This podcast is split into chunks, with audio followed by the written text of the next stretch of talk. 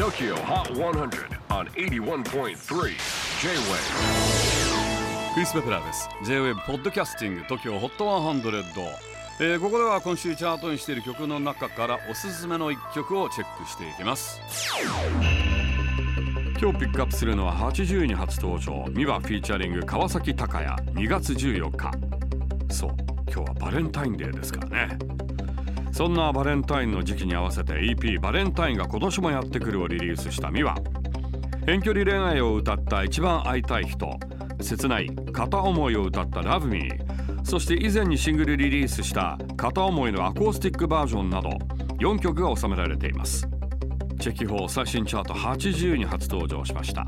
ミワフィーチャリング川崎隆也。2月14日。J-WAVE PODCASTING TOKYO HOT 100